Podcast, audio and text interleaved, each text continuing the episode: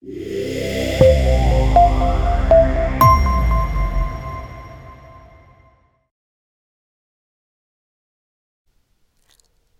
and welcome to the uh, 2020 GMHC virtual session on short term healthcare teams collaborating with Indigenous workers. Like all of the workshops this year, this session is pre recorded. Uh, we will have a live chat going in the chat box. So if you are logging in, would you just say hi and a little introduction? We can get to know each other. My disclaimer here is like many of the presenters this year, I have never done a pre recorded session like this um, going to try to leave um, some pauses and for some of the questions I'll be asking. I hope you'll bear with me and extend me an extra measure of grace for any awkwardness due to the um, pre recorded nature of the session. But I am looking forward to getting into some of um, the discussion on this topic today. So, um, welcome, and uh, we will start here in just a moment. While you're logging in, um, if you could just go ahead and let us know in the chat box have you ever been part of a short term healthcare team? Um, or maybe you're planning to be part of one. If you could just let us know where you've been, where you're going, why you're here. If you're with a group that works with short term healthcare teams, we just love to get to know each other here for a minute while uh, folks are logging in. Another question to consider in the chat box is what are you hoping to get out of this session today? I'd love to hear your expectations and desires. Um, while folks are logging in and getting set up, I just want to take a sec to let you know what the session is and what it is not. Um, we're going to be talking about short term healthcare teams collaborating with Indigenous workers. The context of my background, which I'll share a little bit more about in a minute, is closed or creative access countries. Uh, however, I think we'll be talking about some things that can apply very broadly here in working with Indigenous movements. So I hope you'll stick around. If you're in this session by accident, um, you're welcome to stay. Or if you want to hop out and head to another session, no hard feelings. Since I'm pre recording this, I actually have no idea if anyone's in here at all. Um, so I could be really talking to a very small audience today, which is totally cool with me. Um, I am expecting this will be kind of a more niche workshop. Um, anyway, we'll go ahead and get started here. And um, if you could just uh, just go ahead and introduce yourself in the chat box if you haven't done that already, and we'll get started. A little bit about myself. My name is Kelly P., and we have been long term workers for 16 years now in a creative access context. My background is in international public health, and for the sake of security, I will not offer many details about myself. However, I've put my email here if you would like to connect, especially if you're interested in further discussion on short term healthcare teams with Indigenous partnerships would love to start a dialogue. We're talking about getting together in a couple of weeks and would like to invite anyone who's interested in talking about this further in a live discussion format. You can email me here. I'm passionate about community development and church planting, Indigenous workers, and I spend a lot of my time translating language as well as culture to visitors and I love the global church family, whatever the background. We are especially thankful for short term teams that come to sow into the work that God has called us to. And we are really thankful for your time and commitment to God's mission overseas, especially in the context of partnerships with Indigenous workers. A couple of objectives for the session today. I do hope to share some of the incredible story of harvest that's going on in our place. Um, I'm going to present an open doors access strategy. It's a model for using short term healthcare teams in indigenous led movements and creative access places. I think there's a lot of takeaways that could apply broadly speaking um, for any kind of short term healthcare team, like I mentioned before. If you're not in a creative access area, I still think a lot of what I'll be uh, sharing today could be helpful and apply to any place in the world. I hope that you walk away with a vision for how short term healthcare teams can really be a strategic part of Indigenous gospel movement and with some actionable steps moving forward for those of you who would like to get more involved. And so, like I said, if you want to be part of a live discussion in a couple weeks, follow up after the conference on this topic, you can email me. Um, also, we have this session page where you can leave comments, feedback, and download some cool resources. Would like to start just with sharing uh, the word together and this is a wonderful passage that can be very grounding as we do talk about partnership with Indigenous movements. Um, and this is from Philippians chapter 2. Have this mind among yourselves, which is yours in Christ Jesus, who, though he was in the form of God, did not count equality with God a thing to be grasped, but emptied himself by taking the form of a servant being born in the likeness of men and being found in human form, he humbled himself by becoming obedient to the point of death, even death on a cross. And in many ways, as I reflect on this passage, as it comes to serving in a cross cultural context, I think that this word death resonates so much because so much of what we do is lay down self and all of our constructs and all of our perceptions of the world. And and really sacrifice a lot of things, earthly things, to serve God in a foreign place, um, to bear life in others, and and in that way bringing life through our death. And so humility is such an essential part of the way of the cross in um, any kind of overseas work and it's a it's a really the essence of the core essential components of a successful partnership cross culturally with indigenous movements. So, what is the way of the cross? This death and dying to self, humility expressed through a servant heart on a short term healthcare team. When I was first asked to put together this presentation, I had a list of about 20 things that I thought seemed very important for short term healthcare trip participants to think about before they come. As I reflected and prayed, these five stuck out as core, essential components of the way of the cross for any trip participant or any team leader. So today I'll be sharing the model that we've used to give a little context for some of the stories that I'll be telling.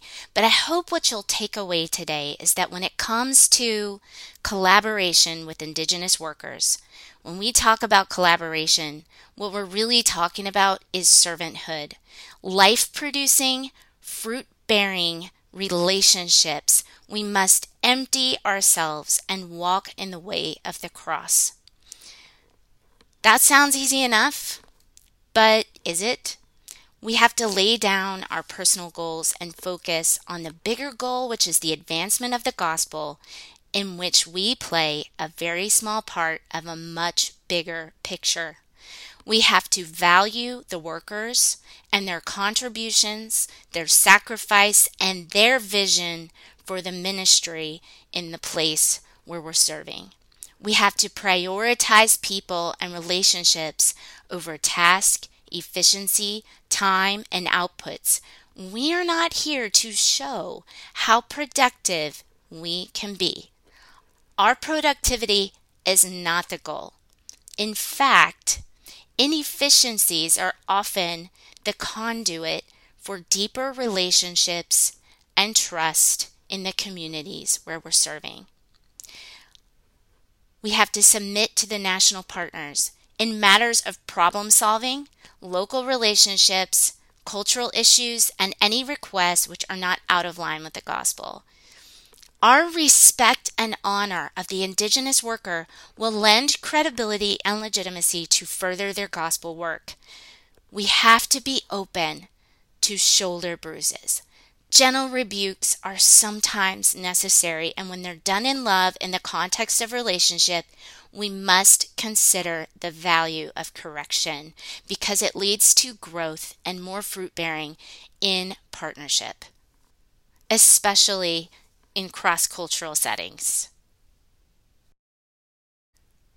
So, when you go on a short term healthcare trip or lead a team, laying down your personal goals and focusing on the long term advancement of the gospel is really the first and most important step towards taking up that servant hearted, emptying of self mindset of the way of the cross in serving the indigenous partner when we talk about laying down our personal goals, knowing the bigger picture can really help us perceive our smallness in the grand story that God is weaving for the unreached people that we are going to serve.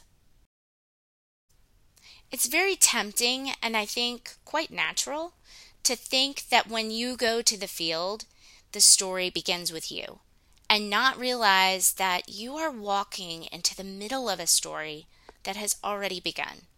And when we take the opportunity to investigate the spiritual history of the place we are going, we are broadening our perspective of our part of what God is doing in that place, and it adds immense value to the work.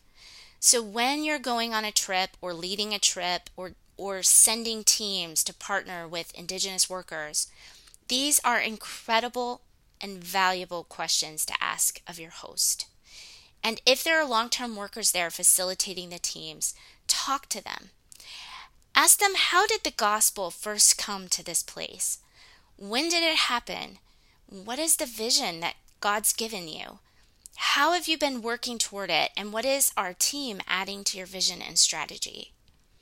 And that is the gospel advantage that you will bring is a broader perspective and a posture and position of servanthood when my husband and I first uh, moved to our place where we've now lived uh, the last 10 and a half years, uh, we really had no idea the extent to which we were wrong on so many levels about what we thought God was going to do and what he was going to use and what we had to bring. If we really spent a good first two years unwinding a lot of those misconceptions. And he brought us to a place where we realized we needed to understand what he was already doing. We spent about the first five years just really getting to know our indigenous workers that we work with and the different projects they had going on, what their needs were, the way God had already been working, and the dreams and visions God had put on their heart. And that was really huge for us in terms of, of turning our ship in the right direction to line up and serve them, really, uh, to come kind of underneath them and offer different supports and um, and tools that they could use to further their work. I put this particular picture up on the left because I want you to notice the sheen of sweat, uh, sheer sweat that went into these few years. It it was not only physically hot um, where we live, but just the ways I had to allow and release things and allow myself to be broken and uh, unwound and really um, cultivate a learner heart and and embrace the corrections and the tensions that came with that process. So these were very um, challenging years, exciting years, very important years in laying that foundation for that long term uh, partnership with the indigenous um, peoples in this place. And I just want to add another disclaimer because before we go much further, you'll notice here I've blacked out a lot of uh, eyes and facial features. Um, if we were meeting in person, I might not have had to do that, but just because this is going up on the internet, I am taking that extra precaution.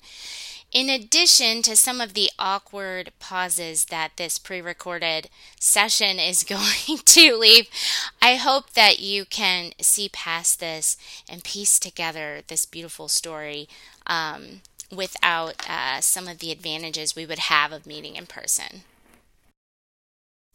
So we just take a second to turn our attention to the live chat. What do you think of what I've shared so far about?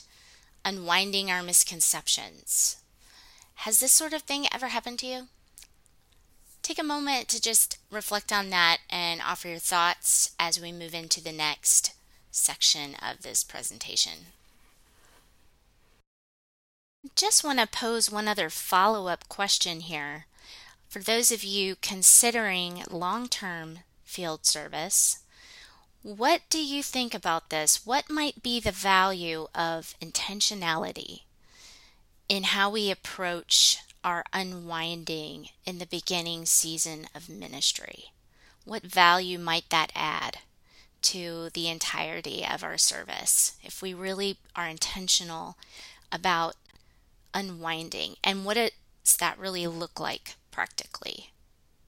Love to hear your thoughts. Again, not really sure since I'm pre recording this that we have any potential long term workers today, but it's a good question to consider towards any kind of ministry. So, as we talk about unwinding ourselves, which is true emptying and learning and leaning into the process of God's refinement in that emptying, and we lay down our personal goals, we are in a wonderful position then to see the bigger picture much more clearly and to have the right perspective of our place in the story God's writing for the people He's called us to serve. It was around this point of four or five years into our service where God brought me a very special gift.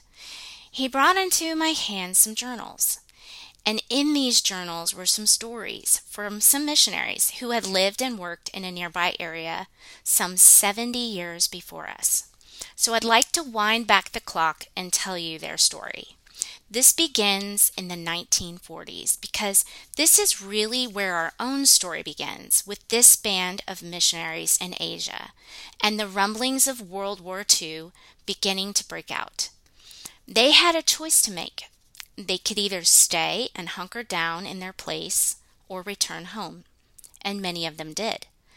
But those who stayed behind started a small Bible school, and not too much longer after that were captured by the Japanese and put in prisoner camps. Most of them died, and a few of them lived to tell their stories, which we had the honor of reading. One of the stories, locked inside the pages of those journals, was that of some maps they had smuggled into their camp, and the prayers they had prayed at night, naming these faraway, little known villages by name. As we read those pages containing the names of the very villages we had been sent to 70 years later, we were struck by the awareness of God's big story He was weaving for our people and our smallness in the grand scheme of things. We were filled with such joy and encouragement by this. Those missionaries never saw the fruit of their labor, but God did answer their prayers for those far away and unreached villages. And out of the very Bible school that they had started, an indigenous movement began 60 years later. And one of the men who was sent out went by the name of Mark. Mark and his family had been called by God to be sent through an indigenous church planting group to one of these faraway villages. They lived a comfortable life in a settled urban area when they first heard of the unreached people in these remote villages of their own country. People who hadn't yet heard the message of salvation through Jesus Christ. Mark and his family had grown up as Christians in an area that was more accepting of this minority religion. They had a nice, comfortable life with stable job, brick home, access to anything that could need in a bustling city, and school for their kids. They gave up everything and moved, grandparents and all, to these villages that were basically a collection of homes in the middle of a swamp with no running water, to become field laborers, literally farmers, alongside their new neighbors, who were very closed and wanted nothing to do with Mark or his family, nor wished to hear anything they had to say about Christianity. The community was hostile, threatening, and intimidating Mark's family day after day for 10 years. Through small acts of love and hospitality, living a quiet, gentle life, always ready to answer any questions, Mark and his family hoped to win them over. But they were met with destruction when some hardliner villagers burned down their home, where they had been faithful to worship every Sunday morning. This was devastating for Mark and his family. They had a choice to make. Would they stay or would they go? They chose to stay and continue their faithful witness day by day to love and grace of Jesus Christ. They rebuilt their home and continued to worship. It was two short years after their home was burned that we met Mark and began working together. When we started working with Mark, we had been living in another part of the country and we had moved closer to the area where Mark was working and gotten to know him a bit. And we really just had a vision to come alongside him and serve his ministry by creating some type of community outreach that could show God's love in a non threatening way. In this place, in this time, a felt need in the area was for access to healthcare services. God gave us a vision to bring in a small, uh, very uh, non visible, under the radar medical and dental team that could move around to some of the neighboring areas and really just spread goodwill and build trust for Mark. And to do that, we knew that Mark needed to be, Mark and his team needed to be in the forefront of this work and that we could come in with the uh, esteemed tools and status and meet the felt needs at the same time elevating Mark in that community and really um, conferring more trust and credibility for him. Uh, over the years, this model that God gave us um, we use in many places, and we now call it the Open Doors Access Strategy for short term healthcare teams. The purpose is to simply open doors for the gospel advancement in closed areas um, by meeting that felt need in partnership with an indigenous workers who are at the forefront of the activity so that they can continue the work after the team leaves. So, this is a three way partnership between the Indigenous workers, the short term team, and then in our case, uh, we have long term workers, which I call the fixers, which is essentially what we do in that role, um, working together, all three of us, to um, to to do this activity during that short trip. So, the desire here is that this team would serve as a key and together with the power of the Holy Spirit, unlocked those closed doors and those closed communities. That key that this team brings is building trust and that gospel witness through the compassion and kind acts and the healing uh, focus, the listening and the respect that witness together with the trust that this kind of um, activity builds is a key that can unlock a door in a closed place. So, the outcome we're going for here is an invitation for follow up. So, because we are oriented to opening the door and not necessarily oriented to high patient outputs, um, to huge increased access to medical care, uh, the design is a bit different than what you may experience on other trips in more open areas. We're working towards a different strategy. Some key aspects of the Open Door Initiative uh, for those of you planning a trip or considering um, working with this type of model in your place, again, please feel free to email me for more details. But these are just some of the key aspects. And my um, my esteemed colleagues that looked over this presentation suggested I may change this title to how I am going to destroy all your expectations. So, if you have served on another type of trip in a more open context, or if you are a group sending lots of teams, this may be quite different than um, the average uh, short term healthcare trip. But we are looking specifically at small team sizes um, typically less than six people, because we're going for agility. Uh, we're trying to minimize visibility, uh, both uh, in the interface to promote the Indigenous worker and also with the authorities and uh, other um, invested uh, partner uh, key people in the area who may have. Um, issues with this type of work and also minimize problems um, and uh, quite honestly, it just it's slimmer and a stealthier model.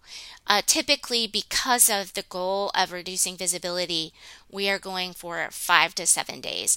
Um, by the time anyone finds out about what we're doing who might have a problem with it, typically the team is gone. This really depends on good community relationships and maintaining trust throughout the process. So, that is where the Indigenous worker partnership with the local communities is key and, and truly has been already ongoing. Um, all these places that we are going, they have already been working six to nine months. So, because of the travel and uh, also the small team size, um, groups who send teams like this may find this team um, might not break even. Uh, the short time does mean exhaustion every single day, especially when you're dealing with jet lag and hotter climates. Uh, we are spending a half to full day at each location because we're trying to increase coverage, and that is that spreading goodwill to the various um, nearby communities. And we're trying to promote the strategic value of the Indigenous worker in those places. So our focus is more on um, promoting them and lending trust and credibility for them. So we're going to plan for about 50% efficiency. And this is really hard, especially the first trip or two for, um, for us Western task oriented and time bound um, uh, servants, is a lot of waiting, eating, sitting, and listening. And the reason for that is we are integrating into their culture because, again, our orientation is to promote the credibility and legitimacy of those workers so that after we leave, they have the relationship, trust, and footing to go uh, to the next level in their work. We do use a mobile clinic model and we try to put the Indigenous workers into key roles that have a lot of community interface.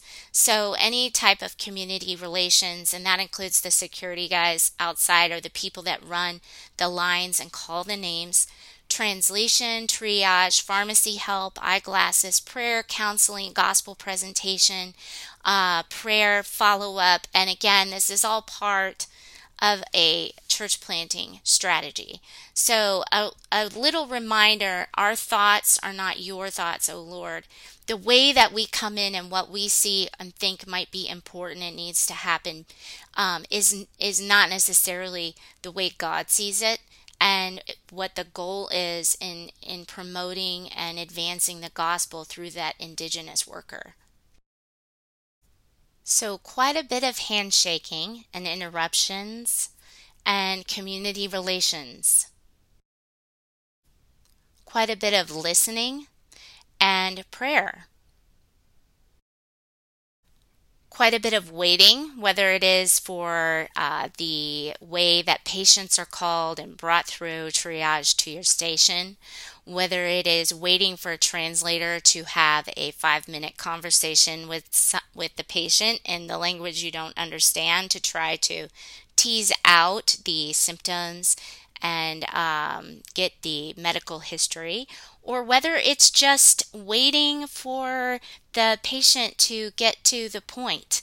Um, in some of these cultures, it involves quite a long conversation, and waiting can be very difficult.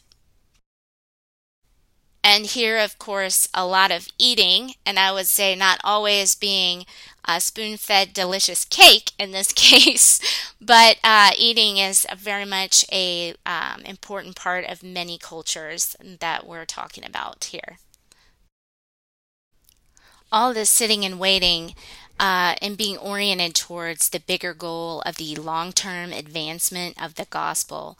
Uh, it really brings me to my second point of getting in the right position by knowing the value of the indigenous workers and their ministry, and also knowing your own value as an outside expert.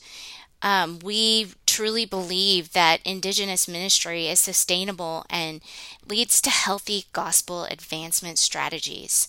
We believe in the beautiful picture of the first fruits of a harvest being sown back into the work um, and the portrayal of that in the Indigenous people going to um, bring the gospel to their own people.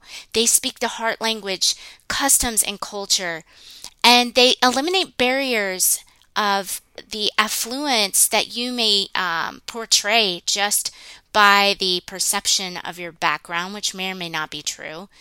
And the history of colonialism in many of these places that is still part of the present consciousness of the people and another barrier to the spread of the gospel. The indigenous workers can avoid a patron client relationship and the dependency that comes with that. And they also uh, tend to see problems in a culturally relevant way that leads to workable solutions that generate buy in. So the indigenous workers hold a lot of value while they may not hold medical, nursing degrees, dental degrees, the value that they bring is um, something to be respected and honored in the context of the trip. You bring as an outside expert is your technical tools, your status that can act as a key to build trust for that worker with the Holy Spirit power in that community because when you go and heal the sick, you listen, you show compassion and kindness, you are bearing a witness to the gospel of Christ. You're lending credibility and legitimacy to that worker and you you're really encouraging them. As you're watching this and we head back into this discussion, let's use the chat box to make this interactive. Can you think of other value or contributions that the indigenous workers or the outside experts bring on short term healthcare trips.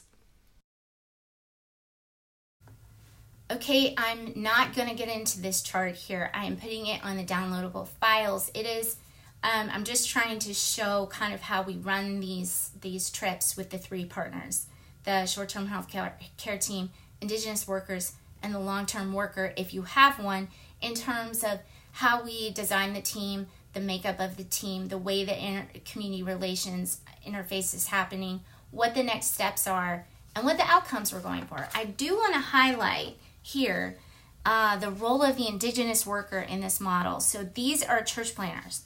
They're the men and women serving on the front line. So they're often putting, like I said, six to nine months worth of work and time investing in these communities to open the door just a crack for your team to come in and blow the hinges off. So the more we can empower them on the front lines, the more sustainable the work's going to be when we leave, the more credibility we lend, the more opportunity for them to make deeper connections that matter and to get an invitation to come back for furthering the community trust. Uh, so you can see on this chart some of the specific roles we put them in. I want to just mention the role of the fixer, which is myself in this model, as a coordinator between parties, a bridge between the international or the indigenous workers and the team, and also for translation, cultural sensitivity buffer. This has exponentially furthered the work in our place and accelerated the timeline, the impact. It's not always the case, and you may find in other places it works differently. I would like to encourage long term workers who may be watching this to consider that role you could play in, in launching and coordinating teams like this because it is very behind the scenes and you take blows on both sides, but essential in expediting um, the impact of what these types of teams can do and this type of partnership can do. Um, key roles in this effort as leaders are the team leader for the short term team, the long term worker, if there is one, and the main international partner, often leader of the Indigenous work group. Those are the three leaders, and we're a three way partnership and we work together. Um, and uh, if you're interested in more detail, you can check out the downloadable items. Also, email me that email address at the beginning and end of this presentation.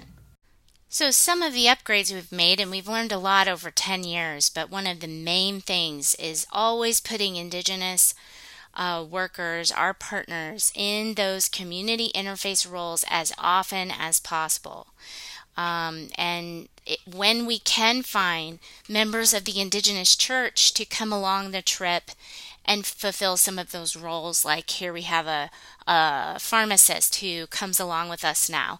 This is a key and um, really building that ownership in the indigenous group, they are starting to take their own teams now. And when they don't bring along a physician, they bring along a lot of other things that are equally uh, valuable to the community. And what do I mean by that? Well, I'm setting myself up to show you the two most now popular stations at our uh, mobile clinic the foot massage station and the haircut station. And these are actually the longest lines. Uh, over the years, they've gotten longer and longer. And these are actually church planters who are taking on these roles. And these are their ideas, things that they think the community would like. And um, believe it or not, this is actually very culturally relevant way to show love and servanthood, which is what they're doing by massaging feet and giving haircuts. It's really a beautiful picture of an indigenous indigenous owned uh, expression of service and love um, collaborating together with these technical tools and um, skills that the healthcare team brings in from the outside with the medical, dental, and other types of healthcare um, outreaches. Something else we've added over the years that has also become really popular is our physical therapy station. And um, again, the communities seem to really love this. And uh, it is actually one of the most popular stations that we have going. Kids programming has been another great addition, and this is something really the Indigenous partner now brings an entire team that runs kids programming all day during these mobile clinics. So, the more we've done these over the years, as, as they have um, kind of wrap their minds around how this works. They have, you know, after about a year of doing this, they started coming up with a lot of creative ideas and adding a lot more elements to these mobile clinics. So, really, um, now what I call them is the love train, because that's essentially what we're doing is trying to bring in uh, all these different expressions of love and service to build trust in these communities concurrently running along the years has been uh, another initiative that is training indigenous church planters as uh, dental health workers. And they're doing basic extractions. And a lot of you are familiar with this model maybe even using this model. Uh, but they come along these trips and do services for free as part of the um, whole uh, mobile clinic that we run so, really, over the years, we have become a multicultural team. And it's really something that um, we work, uh, we've worked towards and we celebrate now working together as a family with our Indigenous partners. Uh, we've gotten to know each other and really extended a lot of grace towards one another in this process of becoming a team. Uh, so, you know, the title I was given was Short Term Healthcare Teams Collaborating with Indigenous Workers. And um, I guess when I think of that word collaboration, I'm really just think of our team and our family that we've created over the years. So we do bring back a lot of the same team leaders, uh, but the team participants are different people that rotate in. And so uh, it's just been a beautiful picture of the church uh, and really encouraging to our partner. So, really, as a participant or leader or sender of short term healthcare teams, getting the right priorities from the beginning can radically change the dynamic of these trips. To be focused on people and relationships over task efficiency, time, and outputs. Uh, those are distractions when it comes to building a collaborative multicultural initiative and uh, serving a bigger goal of gospel advancement as a community trust building being the main the main focus really of uh, the short-term teams portion of this bigger picture of opening the doors for the gospel in these places so, uh, upgrades over the years, and I've already mentioned quite a few of these, but we have lowered our patient goal because we've just realized uh, the extent to which we add in a lot of active listening and interruptions and waiting and delayed starts and all of those things that are really hard uh, to handle as a Western um, as a Western mindset uh, person, uh, we really think the more realistic thing has come down to 125 for two physicians. Uh, we've reduced the team size as a product of transitioning the leadership of this initiative to the Indigenous partner. When we first started, it was more like six or seven. Uh, so over the years, we've needed less and less uh, outside experts coming in on these trips, which is really the goal, is that it would become nationally led. And I mentioned adding whatever felt needs are in the community, whether it's haircuts, massages, uh, PT, stretching, dietary, kids' activities, and really trying to uh, train up Indigenous partners into some of the key roles. So, keeping that bigger picture in mind with the goal of gospel advancement, that's a long term, sustainable, Indigenous led initiative. The key advantages that a short term healthcare uh, team brings in is really just opening the door to the new area. And so, by um, serving in that Christ like witness and respecting and honoring the Indigenous worker to the community, we lend credibility and legitimacy and increase their trust. So, we're really going to esteem, honor, and encourage the workers. And that truly is one of the best contributions of the short term teams. So, the fourth essential component of walking the way of the cross as a short term team participant, leader, or sender is to get in the right posture, to really submit to the Indigenous worker matters of problem solving, local relationships, cultural issues, and any requests that they might make of you which are not out of line with the gospel or violate your personal convictions. And I will say that quite often, um, those sense of violation of a conviction can really boil down to a misunderstanding or only seeing a part of the picture or a cultural difference. So I would encourage you, if you ever do feel that way, to go to your team leader first or the uh, long term worker coordinator first before going to that national partner because um, going to them in a rebuke on something where you may be out of line uh, can be very discouraging and disempowering um, to that Indigenous worker. Your respect and honor of the Indigenous workers will lend credibility and legitimacy to further the gospel work. So, the way you treat them in front of the community and the leaders of that community has a big impact on them after you're gone. I'd like to share with you one more short story of a family who came to one of these clinics in the jungle at Mark's place. Uh, they came 20 hours by motorcycle and boat to bring their baby who presented with uh, Staphylococcus scalded skin syndrome. And uh, one of the physicians in the clinic had a dermatologist on call and they were able to work out a treatment. And this family was overjoyed that they could find medical help for their child who had been in so much pain. One of the treatments prescribed at the beginning was to scrub the dead skin off their child's hands and feet, and this, of course, was excruciatingly painful. Uh, the following morning, they came back and they said, We can't do this. We can't put our child through this pain. And the Western doctors uh, really struggled with this one because it was obviously so important for uh, the healing process. But in the local culture, this um, causing pain in your child is a major faux pas. And what's more is, you know, they certainly didn't understand the intricacies of the medicine being offered.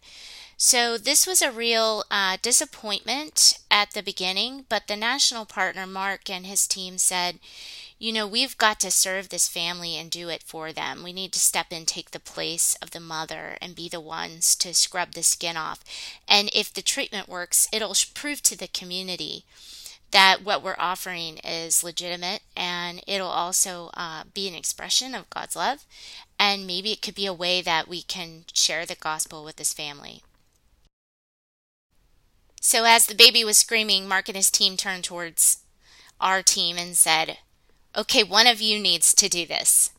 And of course, this wasn't exactly a popular task. Um, however, we had a nurse on the team who volunteered, and she spent two hours scrubbing the skin to the cries of this child. And um, it was very difficult for the parents. The mother had to step away, and um, this nurse stood in the place and did this act of love and really saved that child. At that point, we left that location and went on to another. And it wasn't until a few weeks later we received a message from Mark. He said, the baby is healed. As you can see here, he sent the picture on the left. And the family has come to faith in Christ. So God used that small act of love to bring this family to a place where they could hear the gospel message and receive it. And I'll just go ahead and give my final exhortation, and that is truly uh, to be a learner as an act of humility to go in and recognize that you have a lot to learn and to posture yourself um, under the national partner indigenous worker and your host uh, to learn and to um, see gentle rebukes or correction which are done in love in the context of relationship to consider the value of those kinds of corrections in your working out of that gospel of servanthood and an opportunity for growth. So, going back to Mark's story, you may re- remember from the beginning of this presentation, um, when I described first meeting Mark and we began doing some of these open door uh, mobile clinics. Um, fast forward three years, and God has really used this to um, blow that door off the hinges uh, through these uh, repeated mobile clinics and um, the trust that Mark was able to build through his loving witness day by day with his family, uh, living in that community and showing love and compassion in the face of hostility. Um, the community finally did invite Mark to build a church, and several of the leaders have now accepted uh, Christ, and the church is bearing fruit and multiplying in this area. And the short term healthcare teams really played a pivotal role in opening that door a little bit wider through building trust and uh, showing the love of Christ and the humility of Christ and the servanthood of Christ to the people in that community. Moment in the live chat, and just reflect for a moment on everything that I've shared in this presentation. What do you think when you hear Mark's story and the open doors access strategy that was used? Take a moment to respond in the chat box while we finish out this session and then head into our short time of live chat at, here at the end. So, when you're on a trip, you're planning a trip, or you're considering uh, the value of these kinds of teams in partnership or collaboration with Indigenous workers, you can take action in those moments where you face the tensions that come in uh, working towards a multicultural expression of the gospel through partnership uh, like this, you make a choice in those moments, in those tensions, to walk in the way of the cross for the sake of Christ for gospel advancement in that place, to empty yourself and to choose love and to choose sacrifice. We remember the sacrifices that our Indigenous worker partners have made. We consider the value of the ministry God has given them and trusted to them and our role in partnering for that short time. And we look ahead to what God will do and we celebrate this expression of the uh, global church family in these kinds of partnerships. We know that our encouragement of the national partner, our prayers for them, and our ministry of presence for them can be one of our best contributions as we walk away having served as a key and opening the door to further the gospel in closed places. So, just a recap of these key aspects of the way of the cross when it comes to short term healthcare teams, whether you're using something like this open door strategy as I've presented, or even if you're heading into a different kind of ministry model, laying down your personal goals and picking up this bigger picture goal of the long term advancement of the gospel that God is working out through those indigenous workers and valuing them in the ministry God's given them and looking at yourself as a servant of them in this kind of partnership and collaboration towards long term building a multicultural team. We can prioritize people and relationships over all the tasks and all the efficiencies and the things that may bring us comfort or a sense of control and productivity that we can relax and rest into um, those uh, relationship moments that really lend the trust and the community building that will further the gospel advancement. We submit and respect the indigenous workers, and we're open to correction as a way of learning as we're heading into a few minutes of live chat, I just want to remind you that um, we will be having a follow up live discussion. Anyone who's interested in hashing out and getting into this more in a live discussion format, to send me an email. Uh, stick around for the live chat in here, and we do have those resources on the session page at the GMHC website. So thanks for coming today, and I would love to hear your thoughts on this question of um, what do you think about this model, and what do you think about Mark's story and how can we work towards sharpening our movement of short term health care teams partnering with Indigenous workers? So, next steps, if you want to get more involved or take action after this workshop, email me to join a live Zoom discussion in a couple weeks. I'll leave feedback, questions, and continue the discussion on the ses- session page, and we'll have a little time for live chat here. Uh, and then you can activate your knowledge and the things God has put on your heart. I would challenge you to choose two of those essentials in the way of the cross that maybe you might want to focus on uh, diving into more with um, reading, investigating, reflection, learning, and growth. And so um, we've put some resources on the session page that you can download. You can also contact me by email for more information.